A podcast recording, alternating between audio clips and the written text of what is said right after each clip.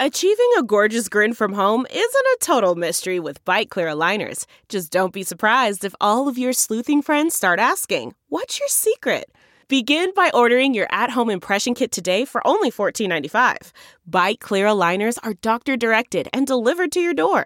Treatment costs thousands less than braces. Plus, they offer flexible financing, accept eligible insurance, and you can pay with your HSA FSA. Get 80% off your impression kit when you use code WONDERY at Byte.com. That's BYTE.com. Start your confidence journey today with Byte.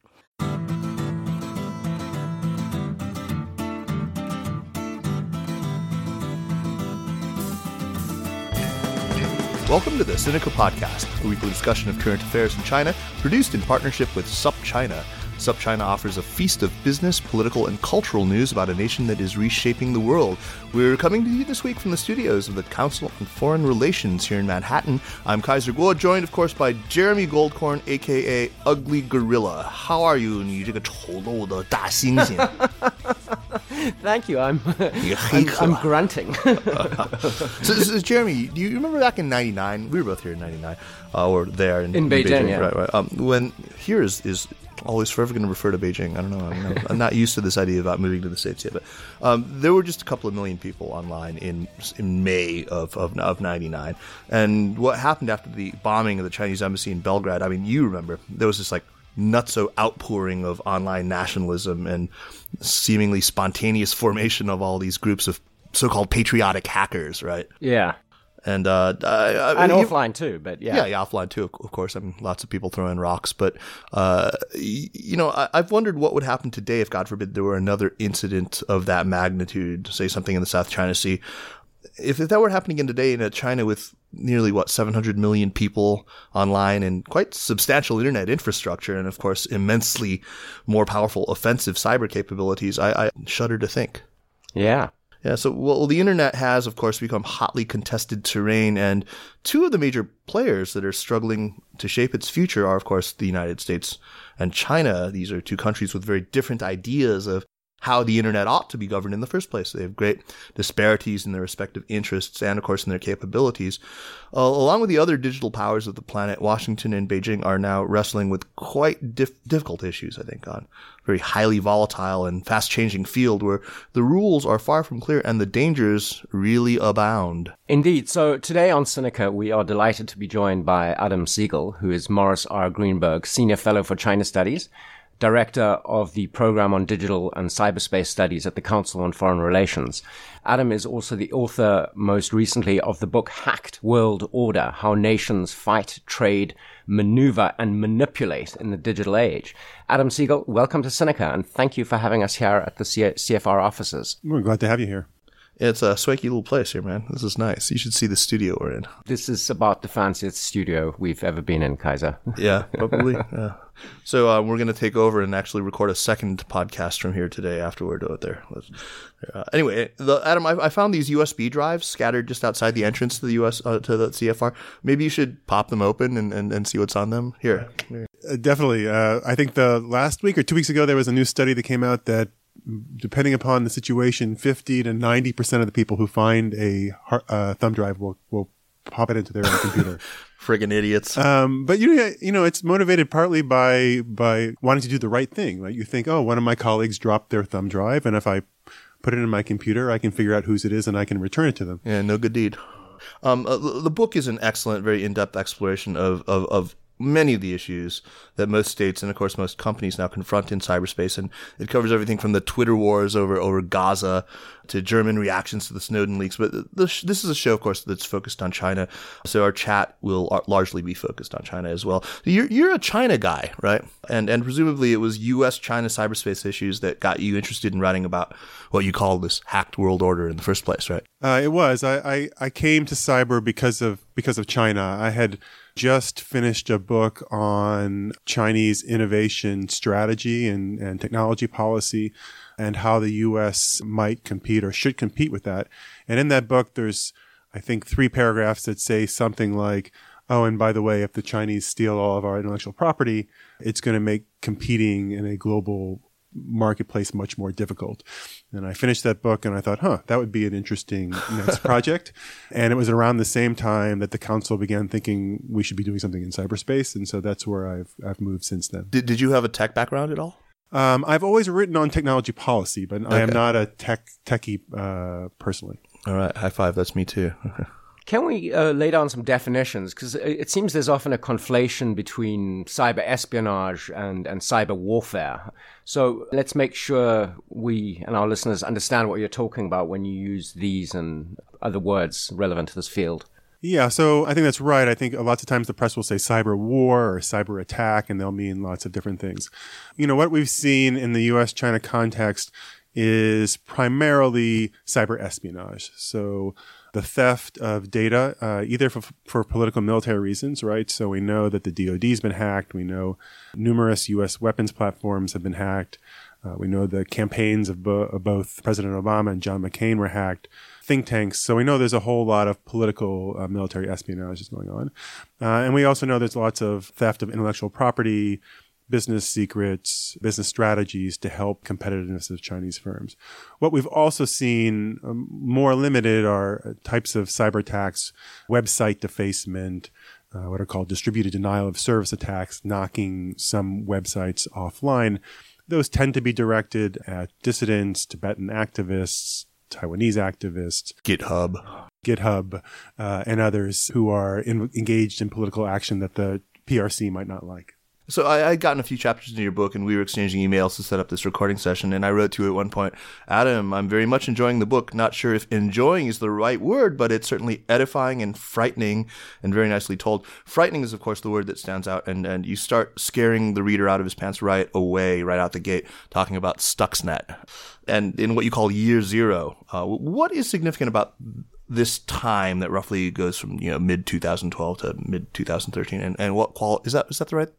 Is that 2013 to 14? Yeah, June 2012 to June 2013 is what I call year zero. And why year zero? You know, I think it was really the death of the utopian vision that the internet was going to be this place where individuals were radically empowered and the states were going to find themselves flat-footed and unable to respond. And what we saw that states really, really very quickly and powerfully reasserted their authority and sovereignty into cyberspace. The June 2012 is the leak about Stuxnet. Stuxnet itself happened in 2008, 2009. It was the attack on the centrifuges in Natanz in an attempt to slow the Iranian nuclear program. June 2013 is a nice month because both you have the summit between President Xi and President Obama, and President Obama raises the cyber espionage issue, but more dramatically you have the Snowden revelations. You have Snowden shows up in Hong Kong, which really shows that the U.S., even though it had been promoting this narrative of a free and open global internet, had been involved in a whole range of issues that undermine a lot of the security. It was the year of Evgeny Morozov also, right? So, that brings a sort of interesting question. You write China spies, Russia spies. The United States, however, may be the farthest reaching, most invasive and accomplished spy of the great powers. So given that, how does America find moral grounds for condemnation of the actions of other states? I think it's an important point to remember is that from the press, right, we see China hacks this and China hacks that, but we never hear what's outgoing from the U.S., right? Snowden was the only discussion about that. But, even before the Snowden revelations, my counterparts and the people I spoke to in Beijing, their basic assumption was that the U.S. had penetrated it all into all their networks. And I had never reason to believe that that wasn't true, that the U.S. has a pretty far-reaching vision into what's going on in China. I think the U.S. has tried to create this distinction between good hacking and bad hacking. It turns out that the good hacking is the hacking the United States is good at, and the bad hacking is the hacking that the Chinese tend to be good at. So good hacking is the theft of political and military secrets, right? And we saw what the OPM hack, the hack of the Office of Personnel Management, that where 22 million federal records were stolen. that the U.S. government thinks that probably was a Chinese action for counterintelligence reasons. And DNI, Director of National Intelligence Clapper, basically said, I tip my hat to the Chinese. Right? That's the kind of thing. This is good hacking. Yeah. This is what I would do. If I could do this, I would do the same thing. The bad hacking is the hacking of for intellectual property and to help the competitiveness of individual firms. Up until the September 2015 summit between President Xi and President Obama, the United States government had really very little success in establishing that there was a norm. There's a difference between those types of hacking. A number of U.S. allies engage in IP theft. We know the South Koreans do it. We know the French do it. The Israelis do it. So we hadn't gotten very far in establishing that norm, and I think most people didn't think that the U.S. was going to get very far with China. So the fact that President Xi agreed to this norm seems to be a sort of progress, even though to say that you're not going to do something that you say you've never done before is a difficult kind of question. It must have been a hard distinction to sell, though. I mean, this idea when first tabled, my sense was that most people sort of scoffed at this idea of drawing a distinction between the stuff that everyone does and it's not like the United States is entirely free of industrial style espionage either, is it? Or is it just? No, I think that was the other problem, right? The U.S. was trying to draw a very narrow distinction, because what the Snowden disclosures also showed was that the U.S. was targeting economic targets, right? They hacked into Huawei. They hacked into telecom companies within sight of China. The negotiators for the EU for trade deals. And the U.S.'s argument was, well, we do that for national interest, not to help specific companies. I think that's a distinction that is not really accepted in the rest of the world. And most countries, most people in the rest of the world probably have no reason to believe that the U.S. is not doing what it says it's not doing. I think the only reason why you would believe it is because it's very hard to imagine in a U.S. political and legal context how the U.S. could steal intellectual property and give it to one company. Right, and not having to turn around and all the other companies suing them and saying, we want it to. Most favored nations. Now, let's talk a little briefly about Russia. I mean, Russia seems to have been particularly aggressive over the last decade or so. In 2007 in Estonia, over the whole controversy of the removal of a statue of a Soviet soldier in Tallinn. You write about that. And in 2008 in Georgia, during the Olympics, when they did that, their little dance into there. And again in Ukraine after Euromaidan in 2014. So given the kind of legendary capabilities of Russian hackers and its evident willingness to mobilize them for state ends, why doesn't Russia qualify in your book as a cyber superpower? I think the Russians are third, quite honestly, because they are such skilled hackers. You can see actually, it was perhaps last year that both Admiral Rogers and the Director of National Intelligence Clapper basically said, when we think about who gives us the most worry, it's actually the Russian hackers. They're more skilled. I think the problem for Russia is that they don't really have a long game, right? And that if you think about cyber power as also developing the technologies that undergird the internet and information and communication technologies, there aren't any Russian players, right? The only company we talk about these days really in Russia is Telegram, right, which is an encrypted messaging service. But the Chinese, their goal is to compete with and perhaps replace Western U.S. technology at every level, from the chip up to the actual internet itself. And so they're still not there, but if you wanted to, you could think about replacing Windows with Kylin and IBM with Inspur and Cisco with Huawei and Apple with Xiaomi. You can't do that with Russia. Right. You got Yandex, and that's about it. Right? Yandex with the phone with the two sides on it, I guess it had. So how would you characterize China's operational capability in things cyber? I think they on the offensive side are clearly persistent and are willing to throw a lot of resources at the problem. You don't hear a lot about how skilled they are, so I think the quality is still pretty low. We have to assume that defense is pretty bad. The official writings in China seem very worried about it. They're worried about dependence on U.S. technologies and backdoors and other ways of getting in. I think you can look at the founding of the small leadership group by Xi Jinping on cybersecurity, and the creation of the CAC, of the Cyberspace Administration of China, all as signs is that bureaucratically it wasn't working right? You create leadership groups when you have massive bureaucratic problems, you have coordination problems. And we know that cybersecurity as a policy issue was divided between MIIT, the PLA, the MSS, the MPS, the State Encryption Bureau. And so there was clearly a need to break some of that bureaucratic log. And now that it's all under CAC and the small group under C, do you see substantial progress? I don't know how much progress we see, but I think we do see a notable the policy seems more energized. So I think, look, we've in the past we've seen the Chinese try to replace Western technology, right? And they would say, oh, this, we want to, either for indigenous innovation reasons or security reasons, we want to remove this Western technology, whatever it might be. And in the past, you could expect pushback from a lot of Chinese companies or the ministries, right? The Ministry of Finance would say, yeah, of course, we want to put Inspur in, but we're not sure about the security, and our customers insist that, we maintain the highest level of security, so we're not going to do it, right? Or we're just going to drag our feet on it. But I think with the small leadership group and the idea that this is all coming from Xi Jinping, you can't do that any longer. Right. You have to say, all right, we're going to go ahead and go forward with it. Can I ask, why do you think the capacity is still weak? If you look at the commercial sector, Chinese technology and internet firms have got to the stage where, they're mature. They are building products that rival those of Silicon Valley. So what's the cause of the weakness? Well, I think partly I think the Chinese manufacturers still lag behind on product innovation. I think clearly on process and service innovation, that is where the cutting edge has been.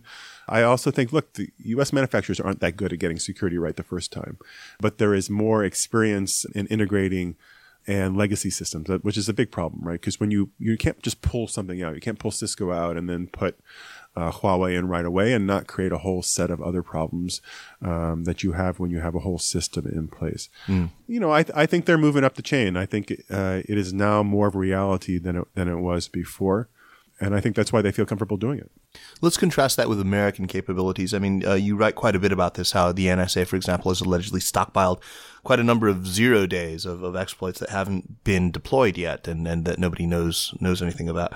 For you specifically against China, like some 2,000 0 days. That's awfully. It's got to put a quake in Beijing's boots. And of course, you talk about, and this really kind of blew me away. This equation group that Kaspersky discovered, which you think looks very much like the work of the NSA, that can actually put spyware in hard drives manufactured by major manufacturers. We're talking about Seagate and Toshiba and That seems pretty hard to touch.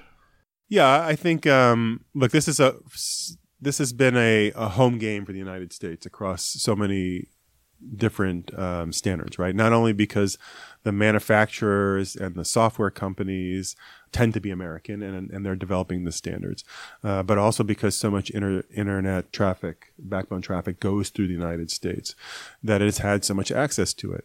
I think, the NSA has had significant budgets and it has been incredibly creative and expansive in its vision about what it wants to do.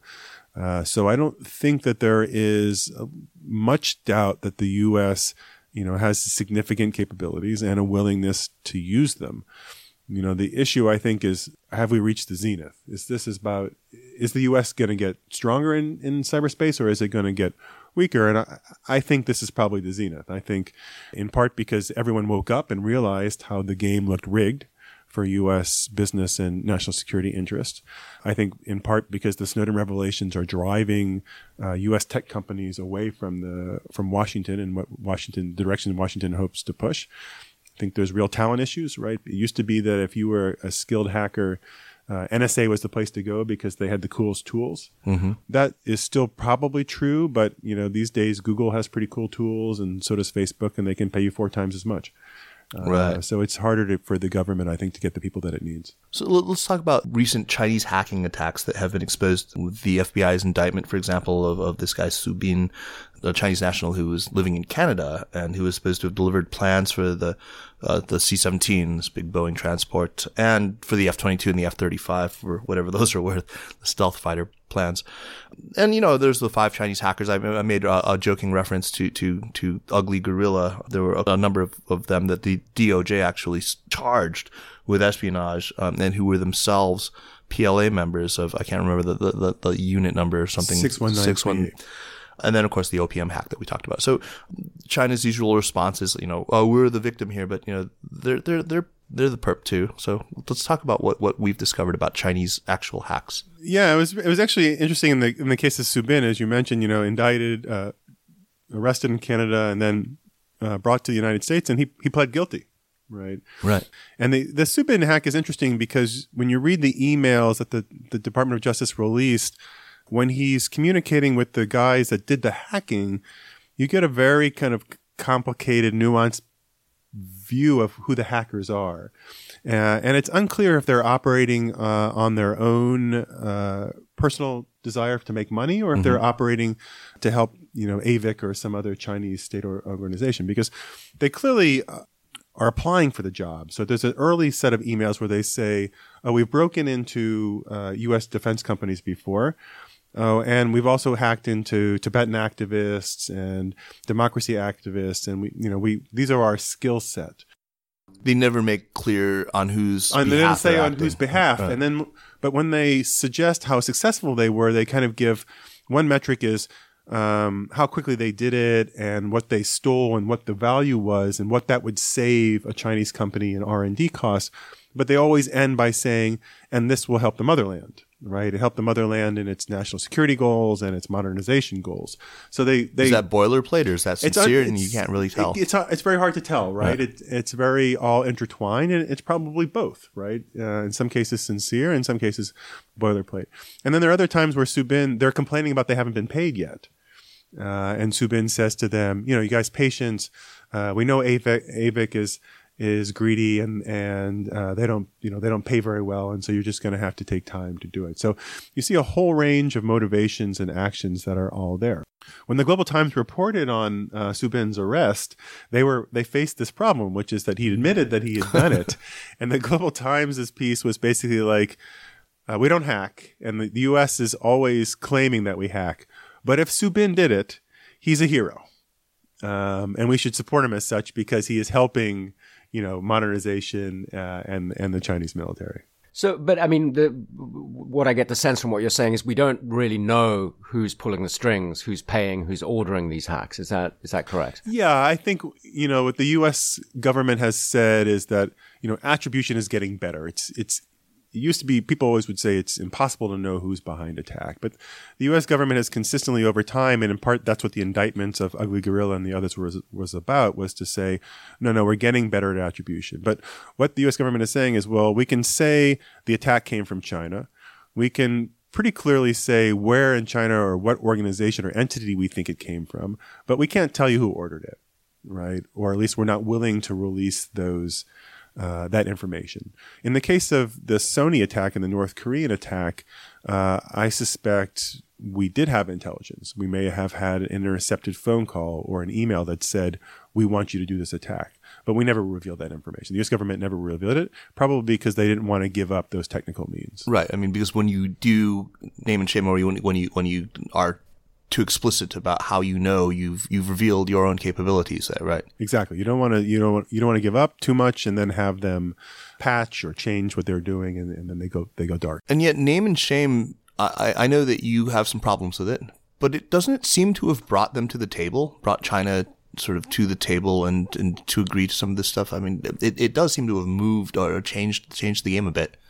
I think what name and shame did was convinced the Chinese that the U.S. government was serious about it. Because I think for the U.S. government, let's say cyber was in the top 5 or maybe the top 7 of issues that it wanted to address. And for Beijing, cyber was 15th, 20, 25th, somewhere down the line. And so the constant naming and shaming slowly began to get the Chinese government's attention. I think, quite honestly, what brought Beijing to the table was the threat of sanctions, and that's what you advocate, basically. I in certain cases, yes, I think the threat of sanctions, and clearly the idea that the Xi visit would go bad, right? You know, the U.S. government leaked the idea about sanctions in August. Sunnylands was scheduled for. No, this is post Sunnylands. This is 2015 summit, right? And so Xi is due in Washington in September. The summit is very important to Xi, right? This is his first, major summit as president, and so there's a lot of incentives for the Chinese to make some concessions on the cyber espionage issue so that the meeting goes smoothly. Does the U.S. loses that leverage, right? That no longer exists anymore. And so the question will be, will the U.S. government be willing to follow through on sanctions if that's where it ends up? That, I think, is an open question. What about Snowden? Can we talk a little about the impact of Snowden on U.S.-China cyber relations? I think what Snowden really did for U.S.-China was, well, for one, it clearly tilted the rhetorical balance, right? So in 2010 and 2011, you had then Secretary Clinton give a series of speeches on internet freedom and about how the rights, human rights offline were the same online. And the Chinese were very kind of in a hunched over and a kind of reactive position about that speech, that it was, the U.S. spreading its agenda and was really directed at overthrowing the regime. And, they didn't really they just had negative things to say about the U.S. freedom agenda. Once Snowden happens, they can basically say, look, we know who the real hackers are in cyberspace. It's the United States. Right, and they started calling the United States the real Matrix and the real evil empire, and the Hague Diguo, right? Yeah. So rhetorically, I think it clearly allowed Beijing to shift from its back foot to being much more forward leaning, and the U.S. really was didn't have much to say or could not respond in an effective way. I mean, they're still using Snowden today. I mean, I read in an article by Paul Moser and Jane Perlez in the New York Times about how China is quietly, they used quietly, I'm not sure if that adverb is appropriate, but talking to in person, or conducting in-person interviews with, members, presumably in China, of the 8 guardians, the big American tech companies in China, and basically trying to compel them again to, open back doors and to provide source code and what have you, presumably in return for market access. But, the agenda here is about eventual, it's the same sort of techno-nationalism, making it difficult for them. Yeah, I mean, I think it totally energized something that the China wanted to do already, which is, we already knew with the indigenous innovation strategy about replacing foreign suppliers for critical technologies. And Snowden re-energizes that because you can now do it for legitimate national security reasons. And you can do lots of things that the U.S. government is doing. You can say, oh, yeah, we want a backdoor, or we want to block certain types of encryption. And you can, and rhetorically, you're in the same position where the FBI seems to be. Right. And then what about Huawei? I mean, this is also often invoked. It's sort of like, well, I mean, how is this any different than what you've done to Huawei? Yeah, I think, as Bill Bishop, I guess, calls it Huawei'd, right? Yeah, if you're the passive verb, like to have been Huawei'd. And I think that's right. I think, there's both the, if you're going to do this to Huawei, we're going to do it to you. And also, I think the Chinese, in many ways, what happened to Huawei was illuminating for them, because they thought, oh, if the U.S. government is so worried about a Chinese technology company and what it might do in the back doors, maybe they're onto something. Right. Maybe we ought to be worried about this too. Exactly. We should be wondering, why aren't we more worried about Cisco or Juniper or the other thing? So is there anything positive? I mean, can we talk a little bit about how the US and China could actually work together to prevent anything nasty happening? Is that going on? So one of the other things that came out of the Xi-Obama summit was an agreement, well, basically to have 2 working groups. One is on the actual cybercrime issue. That's between the DHS and the MPS, the Ministry of Public Security. That's had one meeting. And then actually this week, or last week, was the first meeting of the Cyber Experts Working Group, which is supposed to discuss state behavior in cyberspace and are there areas where we can cooperate. So normally I'm pretty pessimistic on it, but you could put a slightly more optimistic spin on it that both states have a shared interest in preventing a destructive attack on critical infrastructure, right? The Chinese economy is growing increasingly dependent on the internet. The Chinese certainly don't want a major attack that slows down economic growth, given their worries about that already. And neither the U.S. or China want the capabilities to launch that type of attack to get in the hands of a non-state actor like ISIS. ISIS, sure. So you can imagine some shared interest there. The problem is this becomes once we start talking about that, then the Chinese want to talk about what they call cyber terrorism, which then often bleeds into speech issues on the internet or the Uyghur diaspora, the Tibetan diaspora. So as long as we can kind of push those issues to the side, I do think there's some areas where we can cooperate. Do they have an understanding at all about where the red lines actually are? No, I think that's a problem, right? So I think everybody agrees that an attack that causes critical infrastructure, your power grids or your nuclear reactors to fail. Yeah, if something blew up or if something was killed, everybody knows that that's probably a red line. But if the Dow goes down for one day, is that a red line or does it have to be 3 days? Right. Or I think the example you gave, if a Midwestern bank has all of its data deleted, right? Yeah, so how big a damage to the economy does it have to be? And there, I don't think we know. And it's going to be a political decision. You can imagine in some cases the U.S. would be or China could be very slow and methodical in figuring out what happened. But if you said earlier, if it happened, let's say there was an incident in the South China Sea, lots of patriotic hackers get involved and there's lots of noise, right? People are defacing websites. And then something happens to a bank. People are going to be a lot more jumpy than they would in the first case. And are these issues that need to be sorted out bilaterally, or are these things that multinational organizations, the United Nations, I mean, is this something that international law courts could come in and adjudicate on? Yeah, I think it's both. We know that there was an agreement at the UN. It was called the Group of Government Experts. So it's 20 experts representing 20 countries, including China, Russia, and the U.S., and they have started to define some of the norms of cyberspace. So one of the norms they came up with is during peacetime, states shouldn't attack the critical infrastructure of another state. And that's a pretty low bar, right? States aren't supposed to attack each other during peacetime anyway. But it's a beginning, right? It's a first step. There's lots and lots of, you could go to an international cybersecurity conference probably every month now. There's lots and lots of multilateral discussions that are going on. And there's some important bilateral, clearly the China and Russia is one, China and the U.S. is one, U.S. and Russia is one. The Chinese are beginning to discuss these issues with the European countries. So I think it's happening in lots of places. It's just going to be very slow. And part of the problem is that for international law and international practice to develop is you have to have cases. Right? And we don't have any cases. Really. Yeah, nobody's going to be very forthcoming about it. Nobody wants to admit their vulnerabilities. Nobody else wants to reveal their offensive capabilities. And yeah, so nobody can still claim credit for Stuxnet, even though everyone knows it's right. The United States and Israel. But the U.S. government has never said, oh, yes, it was us, and these are the legal reasons that we did it or we thought we could do it. So without that, it's very hard to develop any practices. It seems strange in a way that while sort of the use of military force physically is not something nations are shy about, that they should be so reluctant to talk about something that, it doesn't always actually harm people. Yeah, there is an incredibly high degree of secrecy that doesn't seem to be necessary.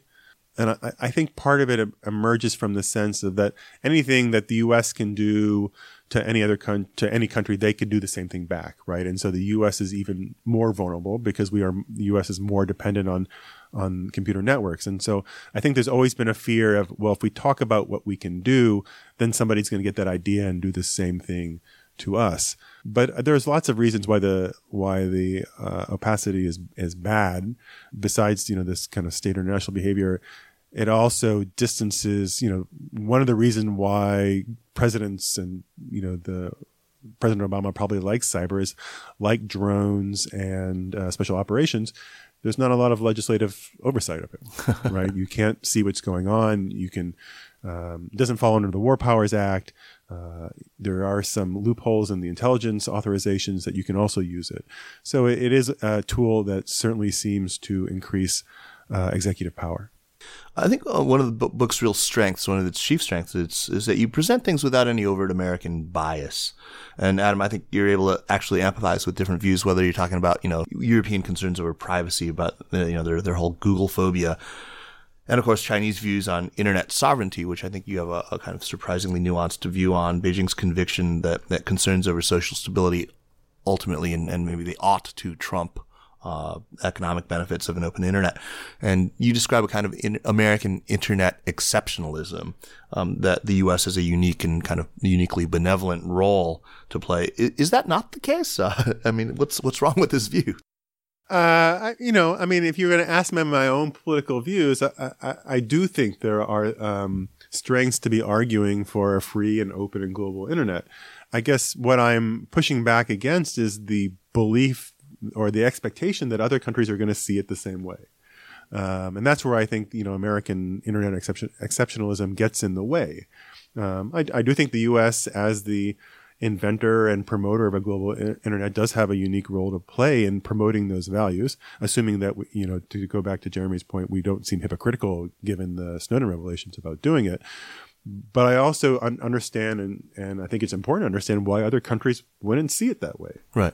I mean, the idea of an open internet has worked already, obviously, to the end. I thought of, as I was reading your book, it's sort of like the country with the biggest merchant fleet advocating for free and open trade. It's sort of, Britain in the mid-19th century. Yeah, there's a long history of looking at, mercantile liberalism as a huge component of British colonialism. And so while I think people are made better off by a free and open internet, I'm trying to be empathetic and understand why, if you were a leader in Beijing or some other place, you might have other interests, economic, political, and cultural, that make you think that this is, this certainly is good for the United States, but may not necessarily be good for us. Yeah, Beijing, I think, very naturally sees the American position as, with ideology and self-interest kind of rather too neatly lining up, right? Yeah, and I think the Chinese have consistently said, everything that you promote, you frame it as a universal value or a kind of universal principle. But in fact, it often magnifies your powers and constrains us.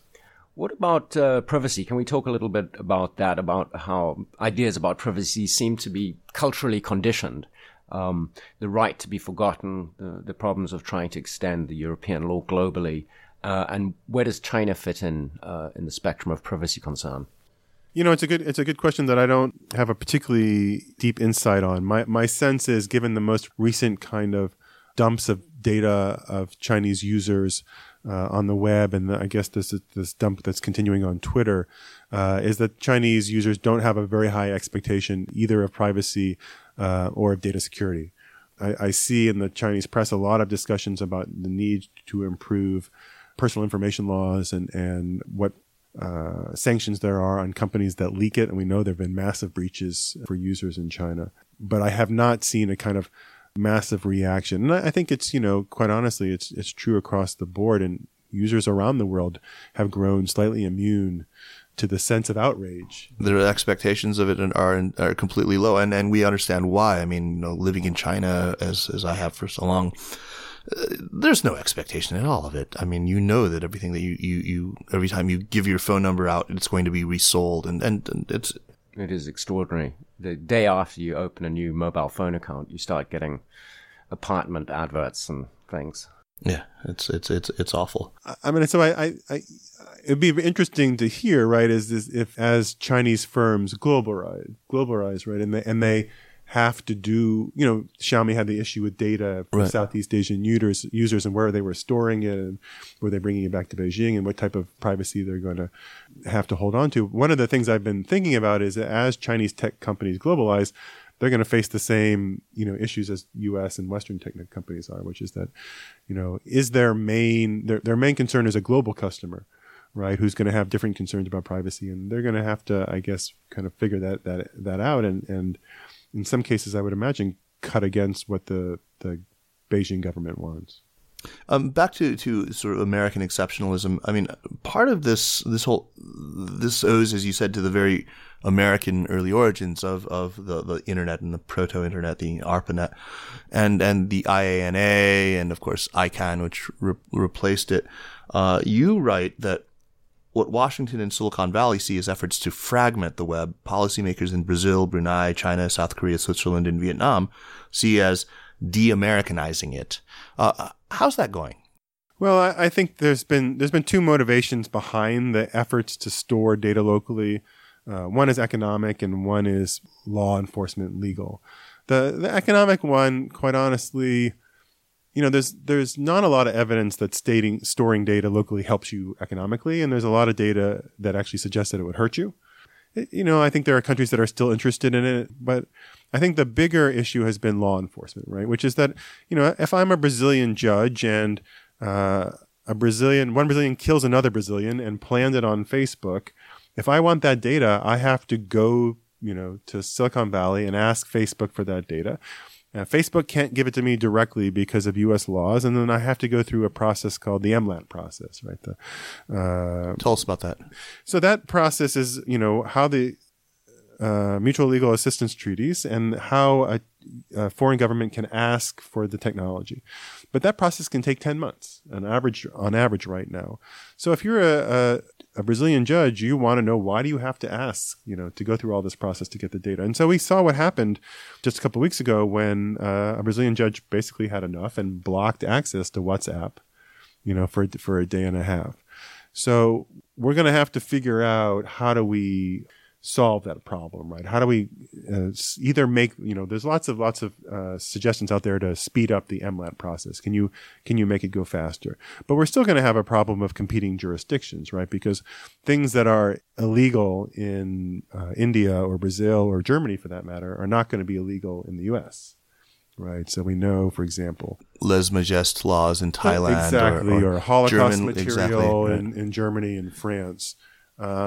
So we're going to have to figure out how we can balance different jurisdictional needs.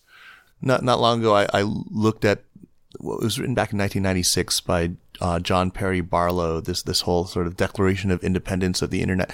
And it's just, it strikes me how quaint and kind of foolish and naive it now sounds, how impossible that vision was, and how it's just in the course of just 20 years, how our thinking has changed so much on this. So I originally had that quote in the book, but a reviewer told me to take it out because they're like, it's so cliched, right? That people are always quoting that, you know, you have no jurisdiction here. You have no sovereigns of steel, right, and blood. We don't want you here. So I had that all in there, and the reviewer is like, you know what? You just take it out. Everyone's already beaten that up to death. Yeah, I mean, he's already disavowed it himself. Exactly, right, he's disavowed it, and he says he didn't really mean it in that way, and it was more of a kind of outrageous thing to say. But yes, you know, that was part of what motivated the book, which is the kind of a thinking that. It didn't turn out like that. It didn't turn out anywhere near that. And there were early people that saw that, right? Jack Goldsmith and Tim Wu wrote a book about who governs the internet.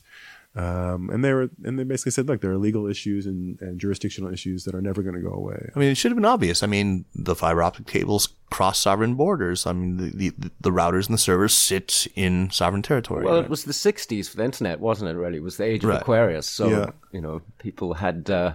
And I always miss this quote up, but there's a futurist who basically says, you know, with any new technology, we always kind of underestimate the speed of actual technological change and overestimate the speed of social change. Right. Change. That's absolutely the case. So we misinterpret what's actually going to, you know, internet people would say, oh, there's only going to be 100 million people or maybe 200 million people on it. So we never predicted that, you know, we're going to have half the planet over 30 years, but we also thought it was going to just change the world.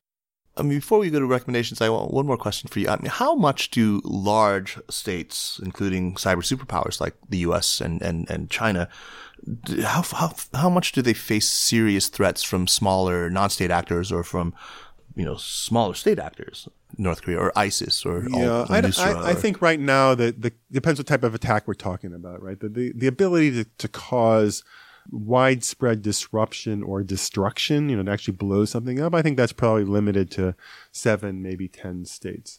But we clearly see that, you know, nobody would have ever thought that North Korea had the capacity to be a cyber power, and it clearly can cause lots of disruption by putting resources in it. So I think the big states are still the most capable. I think they clearly have lost some absolute power. Mm-hmm. Relative power, they're still the leaders. And the issue with non-state actors is both a proliferation of capabilities and spreading vulnerabilities. Like, as more and more things are connected to the Internet of Things, right? So by 2020, about 50 billion devices connected to the Internet. That just creates a much larger space for creating mayhem. And people have already hacked self-driving cars, right? Exactly. Cars and medical devices and industrial control systems. All those things are vulnerable. Mm-hmm.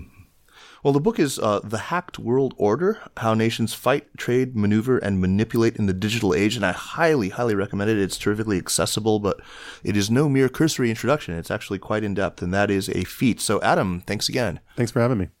Before we get to recommendations, we want to remind our listeners that the Sinica podcast is powered by SupChina. Check out the app and subscribe to the newsletter at supchina.com. You'll get a daily dose of news about China. You can also follow SupChina on Twitter at SupChinaNews and on Facebook at facebook.com/SupChinaNews.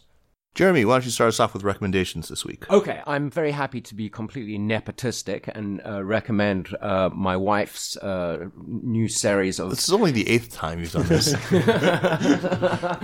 but we're impressed. You must love her. Very dear. I do. So, well, no, this is new. She's been recording a series of improvisations, playing the guzheng in various locations, so far mostly in Nashville. Mostly on your land there, right? Yeah. And so you can see them on Facebook at facebook.com/realWufeiMusic or Twitter, and her username is Wufei Music. I think I came up with YouTube. That real Wufei, didn't I? I think you did. Right. Adam, what do you have for us this week? So I'm actually in the middle of an interesting history about military innovation and gunpowder in China. And it is fascinating because all of these weapons you have never heard of, and all these great Chinese names for like the flying bomb and the exploding bomb, and how early gunpowder. It makes a distinction between explosive and non-explosive gunpowder. And gunpowder warfare and ballistic warfare. So there's right. It's just incendiaries and things shooting flames out of tubes and things like that. So it's a very fascinating discussion, and also kind of how we misunderstand how. The argument has always been, well, the Chinese didn't develop it, and it was the West that, took gunpowder and turned it into a military. Oh, that's not what I had heard. I heard that it was the Jurchen who first used it. Yeah, so he actually has all of these great battles of the Jurchen, but even about how the guns in China were much bigger, and it was only in the later period of military innovation that the West kind of caught up. And the book is by a professor of history at Emory. Okay. That sounds like something Kaiser's going to read very soon. Of course I will. Ancient Chinese weapons. It's right up my alley. I'm going with history, actually indirectly through history. You guys all know Dan Carlin's Hardcore History, right? I mean, it's one of my favorite podcasts. He does these ridiculously wonderful long monologuing histories in sort of the same vein as our friend Laszlo Montgomery.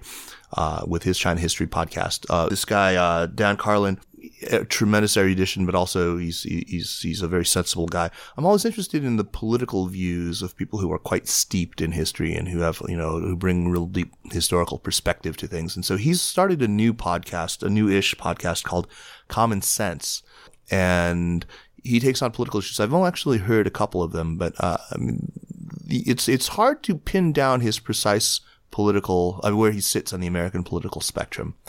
But he's got a pretty strong loathing for the Donald, which if he didn't, I wouldn't be able to go on. But he's the one that I listened to recently. I thought was really interesting. He was the argument that he made over the course of the podcast was how it is that you're basically just dismissed as an isolationist in American political circles, if you even want to kind of raise the bar of intervention. I mean, if you want to sort of raise the bar at all for what constitutes core American national interests. And I've experienced this myself. I mean, every time I start, to talk about Barry Posen's book, or when I start flogging Lyle Goldstein's book or anything like that, then immediately people sort of say, when did you turn into an isolationist? And, anyway, quite good. I know that everyone listening to this is sort of tautologically a podcast listener, so check it out. Adam, once again, I'm so glad you could make time, and we look forward to speaking with you again soon. The Sinica Podcast is powered by SupChina and is produced by Kaiser Guo, myself, and Jeremy Goldcorn. Thanks this week to the Council on Foreign Relations for use of their lovely studio, and of course to Anla Cheng, to Amadeo Tumamillo, and to Soraya Darabi from SupChina. Drop us an email at sinica@supchina.com. Visit our Facebook page at facebook.com/SinicaPodcast and follow us on Twitter at SinicaPodcast. Thanks for listening, and we will see you next week. Take care.